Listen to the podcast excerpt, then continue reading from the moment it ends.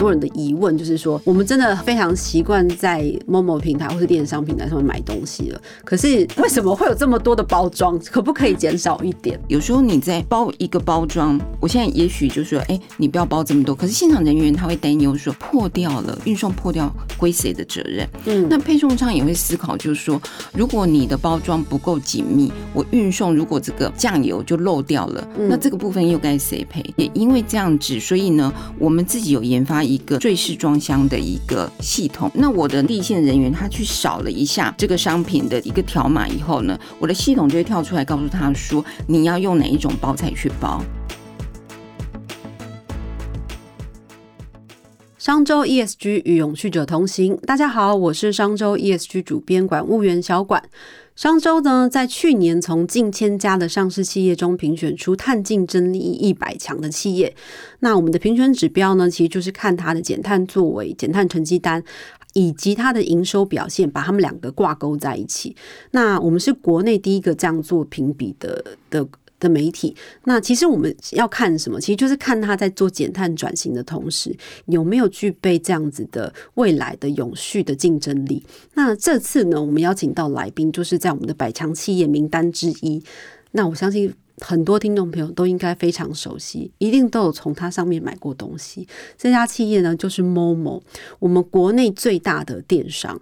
那如果其实就算不算电商哦，算上实体通路，它也是我们全国前三大，就是其实非常厉害了。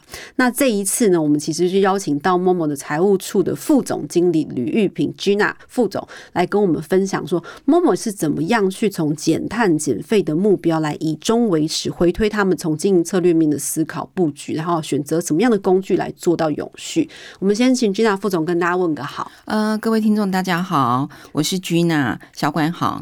您好，您好，非常高兴您来到节目上。那第一个问题，我相信大家也都是很多人的疑问，就是说我们真的非常习惯在某某平台或是电商平台上面买东西了，可是为什么会有这么多的包装？可不可以减少一点？这应该是。消费者的心声哦，但也就是说，我们常常有时候，大家可能在收到我们纸箱的时候，打开打开我们的包裹，一定会发现说，哎，基本上呢，怎么要用这样的箱子？这箱子适不适合？或里面的填充材适不适合？那所以呢，我们也一直在思考，就是说，到底我应该用什么箱子？积极在开发呢，环境友善的一些多元的包材，比如像大家现在如果收到我们纸箱，我们这个纸箱都是用百分之百再生制造的一。个原色纸箱哦，那同时呢，我们如果说你是买书啦、化妆品的部分，因为箱子的体积是大的，那我填充材就会用的多，所以像这类的商品呢，我们现在呢，尽可能用呢，呃，蜂巢的一个纸袋哦，避免呢填充材的用量呢是过多的哦。那同时呢，呃，我想包装的部分，我我们那时候才跟其他朋友在在聊，就是说。包装是这样子，有时候你在包一个包装，我现在也许就说，哎，你不要包这么多。可是现场人员他会担忧说，哎，那如果包我们现在玻璃瓶好了，破掉了，运送破掉。归谁的责任？嗯，那配送商也会思考，就是说，如果你的包装不够紧密，我运送如果这个酱油就漏掉了，那这个部分又该谁赔？所以我们是觉得说，这样子的一个指令，就是说用最少的包材去包商品，说真的，这指令是不够明确的。嗯，也因为这样子，所以呢，我们自己有研发一个最适装箱的一个系统。系统，这是一套资讯系统。对我们 IT 去设计的、研发的。那这个系统。就是说，目前我们就会把我们的商品的一些规格呢，呃，建在我们的资料库里面。那如果说你买一个呃酱油好了，那我的立线人员他去扫了一下这个商品的一个条码以后呢，我的系统就会跳出来告诉他说，你要用哪一种包材去包。哦，那他会跑出有，他会有多少个选项让让那个人？我们现在的纸箱总共有三十三种纸箱，还有循环袋，还有我们刚才讲的风采。蜂巢子弹，嗯，就是说基本上选择是很多，所以你避免用人员去判断，因为你的判断跟我判断可能不一样，对，所以我们觉得说，哎，这个东西基本上要尽量让它系统。那当你东西有办法做系统化的部分呢，我们的服务品质才会一致性。那这个也是我们有在做的哦。所以等于说，这套系统帮取代我们一线人员，就是让他避免他慌乱，就是人为的判断，对对，等于是说 AI 来帮你判读了，是是是。所以这一块，我想就是对。于那个第一线的从业人员，我觉得也会有一些帮助哦。在正式录音前跟副总闲聊，也有闲聊到一趴，就是说，除了这些诱因之外，其实，在推广永续的时候，大家会有一点害怕，因为有些东西是新的，嗯，是新的东西，就会觉得，哎，那是不是全责的部分，我们必须要更理清，理清之后，大家才会更勇敢的往前走去试。是，那。副总可不可以多分享一下？因为包，尤其是刚刚讲到说包材，嗯，如果说哦，我们告诉员工说，我们不要这样包，我们少包一点，最最少的包。可是如果破了或怎么样，有时候供应商或者员工担心说，那那这算我的吗？嗯，我们怎么样去处理这种状况？好，呃，我们常常在讲永续是这样子，就是呃，什么叫简单的事情，什么叫困难的事情呢？我们常常在思考说，简单的事情就是自己能够做到的事情。基本上应该算是简单的事情。嗯，当你要去影响到别人一起来做的时候，它是比较困难，因为你要想办法去说服别人，你知道？那刚才小管，我觉得你也讲，呃，就是分享非常好，就是说我们在做一个包材减量的时候，当然就是过程里面也会有遇到一些困难点。这困难点就是说我举一个例子，比如像我们。你在我们平台里面买一个易碎品，好了，这易碎品就是酱油。嗯，那我可能会跟我的现场人员说，酱油你不用包的这么紧密，我们可能有一个 SOP 跟他讲说你怎么包就好了。但是呢，他可能就会担心说，那如果配送过程里面摔破了，嗯，那这样要算谁的责任？嗯嗯嗯。那到了我的供应商好了，供应商你也知道，就是说它的配货量是非常大的，那。他他们也担心，就是说，如果你没有包好，到我这边以后摔破了，算你的责任还是算我的责任？那到了消费者端也会有。观感的问题哦，那这个部分都是我们内部一直持续在需要克服的，所以呢，我们在内部就会定了一个 SOP，这 SOP 就是非常明确的告诉我们的包装台，就是说你这个东西呢，不同样的东西你要怎么包，然后呢，怎么包，我们就会把 SOP 这样子的一个呃路径，嗯，非常明确告诉我。呃，现场人员，那我配送上这个部分呢，我告诉他说我怎么包，但是我们会去做试验，可能我去把它做从上面丢下来啦，或者是等等之类的，就是。呃，强度的试验，嗯，那透过这个强度的试验，让他知悉，就是说，当我告诉你说这个东西要怎么样减量去包，说真的，它是不会造成损毁的。我用我们的一些数据面去说服我们的这一些配合的配送商或者是我的供应商，所以要做到这种程度，对不对？对，因为你想想看，我的供应商这么多，那我们的商品 SKU 数也这么多，超过四百万的 SKU 数，每个东西如果你要面面俱到，这过程里面，你一定要透过数据化的部分，然后呢，让别人知道说这个部分是有依据的。当你这样子的一个做法是有依据的时候，别人更能够 follow 你目前的 SOP 往下走。那同时就是说，我们现在也就是除了您除了收到纸箱之外，或许我们你也会收到叫做循环袋。嗯，那这个循环袋我觉得还蛮妙，就是说，你知道我们那个循环袋原料是用什么做的吗？是用 PP 吗？还是对，它是我们就是我们现场仓库不是会有一些废弃的胶膜。嗯，对，我们就把这个废弃的酵母收集起来，然后热熔以后呢，做成这个循环袋。但是循环袋呢，基本上是可以用二十五次。但是循环袋就像，嗯，我之前跟那个工研院有一个主管在聊天哦，他就讲说，哎，这循环袋哈，你们带效果怎么样？那我就笑笑跟他讲说，哎，基本上循环袋还蛮多的一个设计理念在里面。如果你的循环袋太精美。说真的，你可能配一次出去，你不会再回来，因为消费者会留给自己用。它是比较厚一点的，对不对？对，它会，因为它可以用二十五次以上嘛，有点像防水袋的概念。但是如果你不够精美，说真的，消费者可能把它撕破了或弄破了，他也不会再回来。但那个说真的，循环袋的成本是比较高的，嗯你大概要用到二十几次，跟我一般的破坏袋来讲，成本才会相当的。我所以，我们当然希望就是说，它能够再拿回来。可是拿回来，你有思考过吗？如果就是消费者要怎么样让他可以再还给某某呢？那你是不是应该要便利？所谓的便利，就是说，那你希望他怎么还你呢？所以我们就是思考，就是说，哎，要养成消费者习惯也没有那么简单。那没有那么简单，我到底假设我自己好了，我自己拿到这个循环袋，我到底要怎么回到某某这个仓库，对不对？所以我们就去跟了一些连锁商店来做一个合作，比如像我们跟中华邮政啊，它有爱邮箱，然后跟目前的那个呃美联社，嗯，还有。就是跟呃其他的一些通路上，如果尽可能，那台科大这边目前陆续会有合作，门市有合作。我们现在大概统计全台大概有超过一万点的一个回收据点。那这个部分就是说，消费者如果拿到是这种循环袋，你就可以在我们目前已经铺的这个通路里面去把这个袋子还给我们。嗯，但是也不要担心，就是说还我们以后，我们会把它消毒以后再再二次的再使用。对，那这个也是我们这个回收袋的回收率如何？我常常在。笑说，你对的时间做对的事情呢，基本上呢才能够呢事半功倍哦。那我举个例子，比如像在疫情期间，嗯，你一个循环带出去，你心里肯定要有数。他回来几率不大，你知道吗？因为你想看那时候都已经避免人跟人的接触了，你更不希望说你的东西是别人用过的。那我们送东西到消费者端的时候，消费者很有可能在门口已经酒精喷喷喷喷的蛮湿的，他才敢拿进去，你知道吗？所以这个部分在那个成效一定不好。那二方面，我们也也当然发现，就是说你要改改改变消费者行为，你基本上做一件事情哦，可能更容易，就是有没有诱因。哦，这个诱因就是说，当我如果有回馈一些我们的猫币的时候，嗯，说真的，那个值是会往上的。那我们去测试说，那我这段时间就不要回馈好了。你会发现那个值回收率就会直接往直线往下，也会往下掉。所以这个部分就是说，除了我们愿意做之外，怎么样带领消费者也有这个意愿一起做？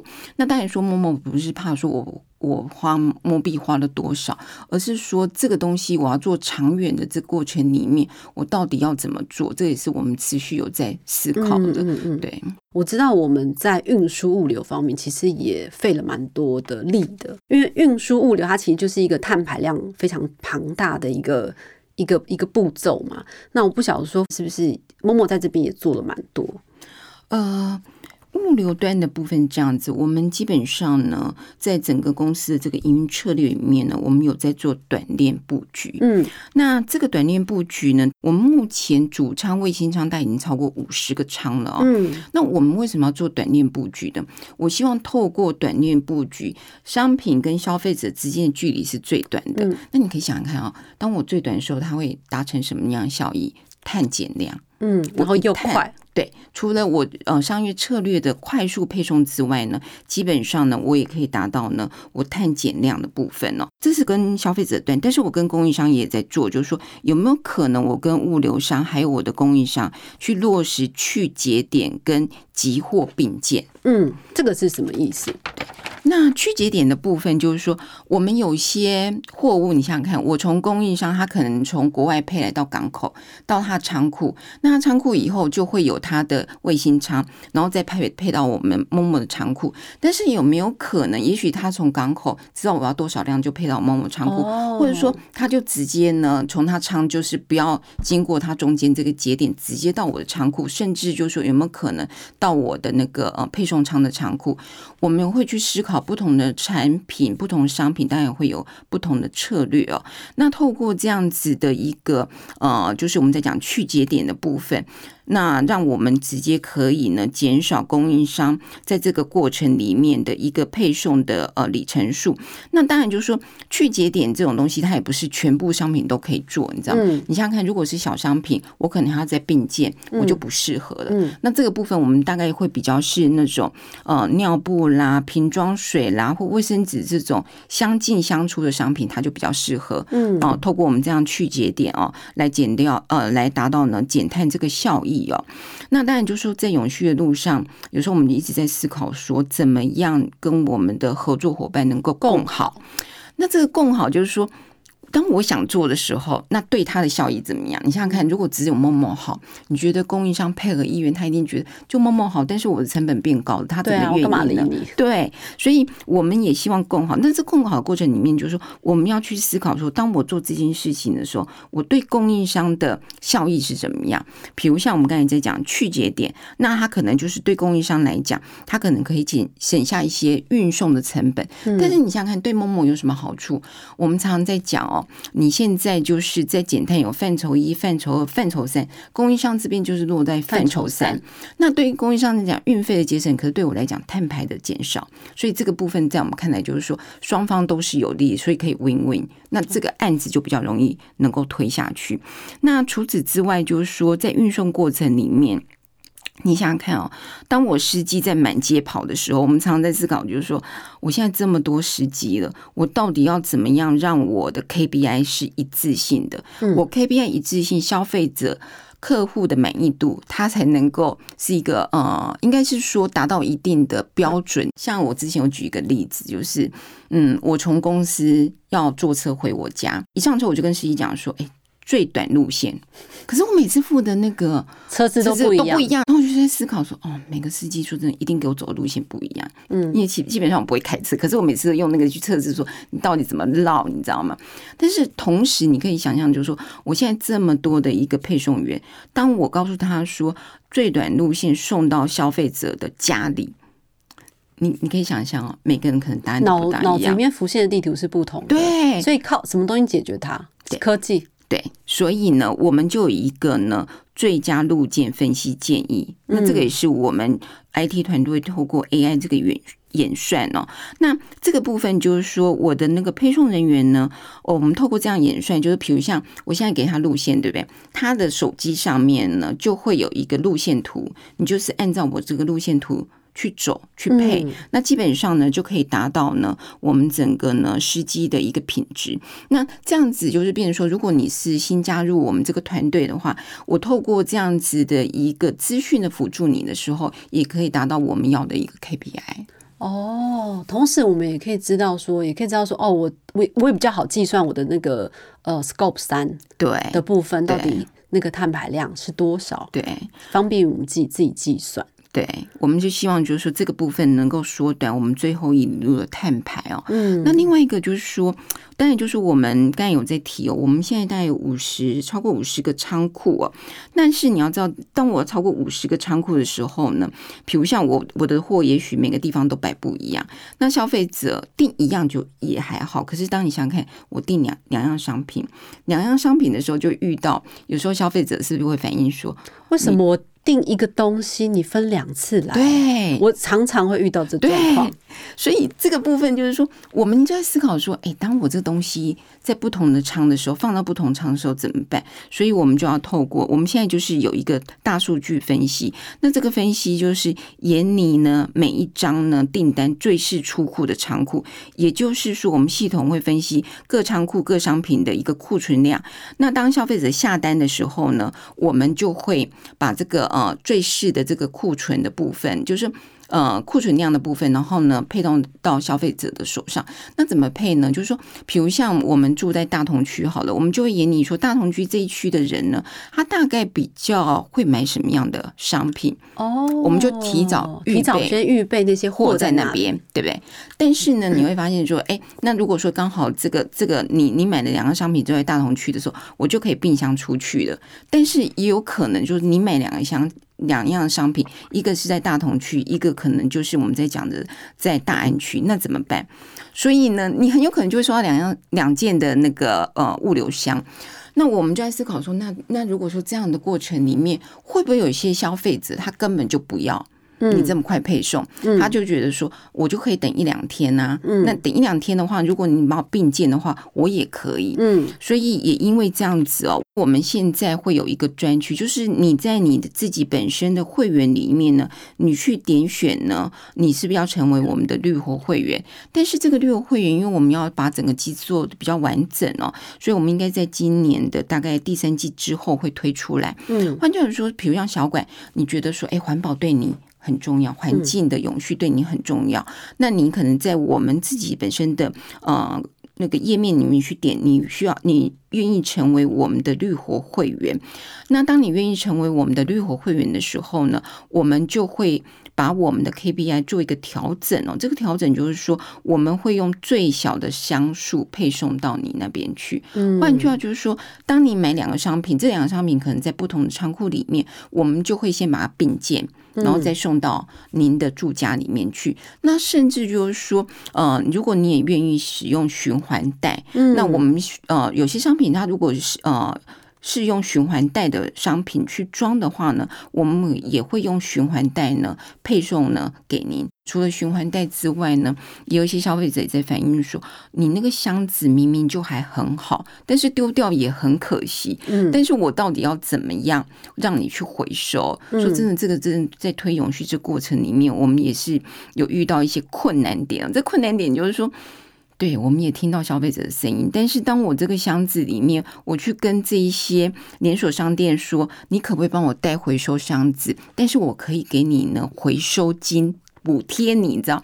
但是他们也会有一些疑虑，你知道实体店的部分呢，他们很讲求平效，哦，就想说我空间这么大，我还帮你做回收。，对，但是我箱子的种类又非常多，嗯你知道吗？那他就很担心说，哇，如果这个箱子涌进我这个门门市的时候，你可以想象那个画面，你知道吗？他的人呢要服务他客人，要帮我代收箱子，对对对对对。然后曾经还有人在问说。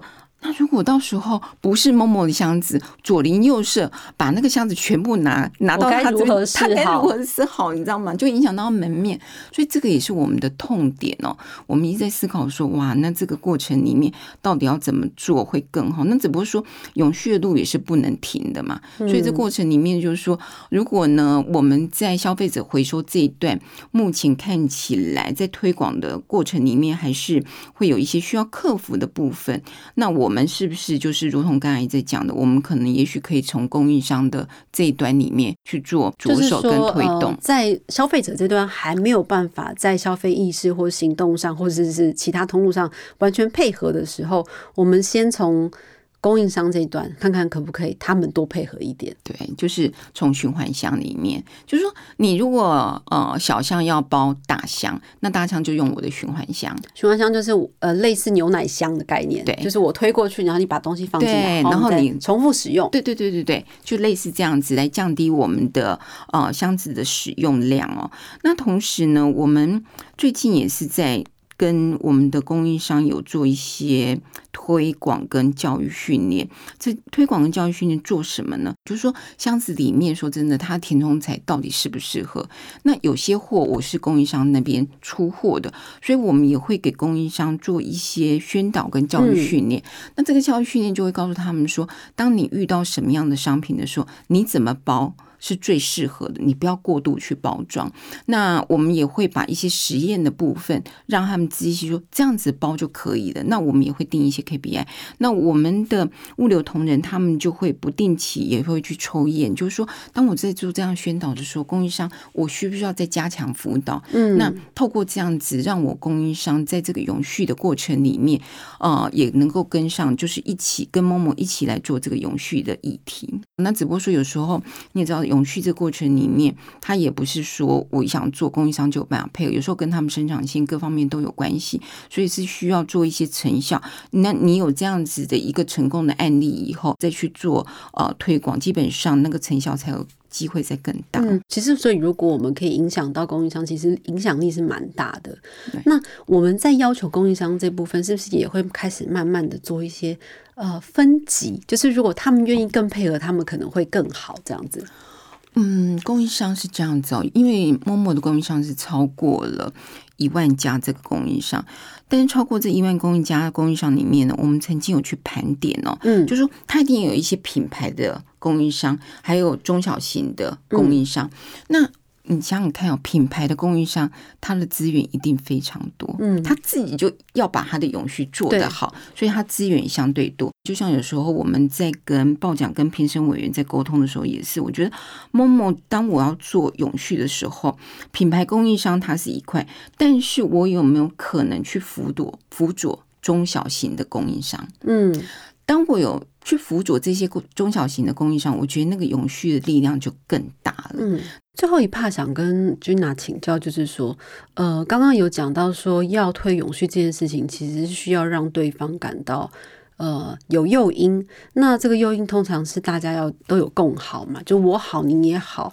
那刚刚有讲到说，对呃供应商来说，它或许是 cost down，这个对他来说是是有好处的。比如说像刚刚举例，就是卫星仓的部分去节点化，它可以把部分的商品移动到我们的这个仓库来，它可以可能少掉一些运输和物流的成本。那对于消费者端，他可能需要一些嗯。呃，mobi 的的诱因，这个或许是一些更更更好的东西。那在消费者端，还有对我们内部员工端，是不是也会有一些需要在推广有序的时候需要的一些一些做法？因为对消对内部员工来说，我可能说，为什么要这些东西？就是改变我工作的 SOP 流程，我很麻烦呐。我觉得对员工来讲哦，我们呃在现场人员，他们现在也会有一些。激励哦，竞赛哦，嗯，就是说你可能可以有一些 idea，然后呢去做呢，呃，回馈给公司哦，那他们就会有一些竞赛，那透过这样的竞赛呢，也可以激励他们内部的一些意愿哦。那同时呢，我们在消费者端的部分呢，我们也希望消费者能够用实际的行动来支持我们整个在绿色商品这个推广哦。如果说大家有在去搜寻，可以发现就是说，我们有一个叫绿色生活馆，嗯，那这个绿色生活。管呢，我们基本上是有专人呢，啊，管理这个经营哦。那这个部分就是我们会帮消费者去筛选一些可能对于呃土地啦、环境这些友善的这些商品。我记得就是整个商品数大概已经超过了五千项的商品了。我们也希望我们能够打造一个呢，呃，绿色商品的一个媒合平台。那这个媒合平台就是说，呃，当消费者他想要呢去购买永续。类的商品，但是呢，我们希望呢，把这个商品能够接济，他可能进到这个馆里面就可以去买。那我们也去也发现，就是说，基本上这个馆呢，呃，两年度的营收大概有成长，呃，两位数的成长哦，那很不错。对，所以我们也发现说，哎，基本上呢，消费者对这个议题他是关注的。嗯，那你可以想象哦，当他的营收 revenue 是两位数的成长哦。但是也代表就是说，我们在供应商里面。他就会有一个正向的一个力量，因为当他我们鼓励他去开发这商品，但是你会发现，哎，他卖得动，卖得动。当我再去跟他沟通的时候，他就更愿意了。我们希望透过这样的一个循环，达到一个正向的循环。但是同时，我们在这管别里面，我们也会投入一些行销活动来 push 这些商品。二零二二年，我不知道那时候你记不记得，那时候石斑鱼那时候外销有点受到阻力的时候，然后呢，我们那时候也有透过我们自己电视购物的。力量去推广这个石斑鱼，那我们去做一些主题性的影片，甚至去呃现场里面去拍摄哦，就是说到底呢呃养殖户他怎么样去做这样子的鱼类的一个养殖，那它的特色等等之类的，让消费者对这个产品呢基本上是认同的。我记得那一档节目，我们大概销售超过四千条的。石斑鱼，嗯，那这个部分就是我们当然也希望透过这个平台的一个力量跟影响力哦，来回馈给我们这一些哦，不管是我们的供应商，甚至农渔民哦，那也减少因为这样一次性的部分而减少他们养殖业的这个亏损。那这个也是我想，也是我们这个平台里面能够做的事情。所以大家，我们今天学到了很多的有趣的 lesson，就是说，就是永续虽然是一个很棒很棒的理念，但是它在推行的过程当中，它其实需要各种步骤跟呃彼此信任基础的。那有些东西是需要科学证据跟数据的。那 Momo 其实很有趣的，就是说他们是一个科技力。呃，资讯力、IT 力很强的公司，所以他们用这种方式告诉所有的人，供应商或者是说他们自己的员工或者配送员，说你用这样的方式是我们实验过大数据出来的，我们用这样的方式，大家一起往同一个标标准分方向走，我们尽量把事情做好。那对消费者来说，就是尽量说呃提高诱因，然后让大家觉得方便。然后对于呃供应商来说，就是 cost down，或者是说我用其他的方式证明给你说，哦，这样东西是卖得动的绿色产品。是可以的，然后对员工来说，哦，我也证明给你看，说这样子是可行的，不会摔破，大家不要不要担心。那如果真的一旦有状况，其实我们可以个案讨论，就是大家彼此分摊，或者是公司来处理，对。刚刚副总讲到一句我也很喜欢的话，就是简单的事情先做。那什么事情是简单的呢？就是自己可以做的事情先做。那因为简单的事情先做是可以让大家有成就感的。有趣的事情这种东西需要成就感，一步步推进嘛，对不对？所以某某就是大家就想说，就是不要再一直好了，我会自己收敛我自己，因为我常常会抱怨说为什么箱子这么多。对，然后可是因为我同时又追求便利，我又要快速。对，可是如果真的到时候那个方案出来，我也会想说，哎，我其实我不用这么快，有些东西真的不用这么快。所以小管，我们到时候推的时候，你一定要去点哦，绿色会员。但你们那个一定要放在前面一点嘛，因为每次那个 app 打开啊，它就会有很多的各种。那我觉得关于永续、关于绿色的东西，我觉得可以大胆一点，再放前面一点。对对，我觉得会有更多消费者端可以再给消费者端多一点信心。OK，谢谢你的建议。好，我们今天非常感谢君娜副总来到我们节目上跟我们分享，谢谢。想要掌握最新最热的 ESG 趋势，欢迎大家订阅商周的 Podcast 频道商周吧。商周 ESG 与永续者同行，我们下次再见喽。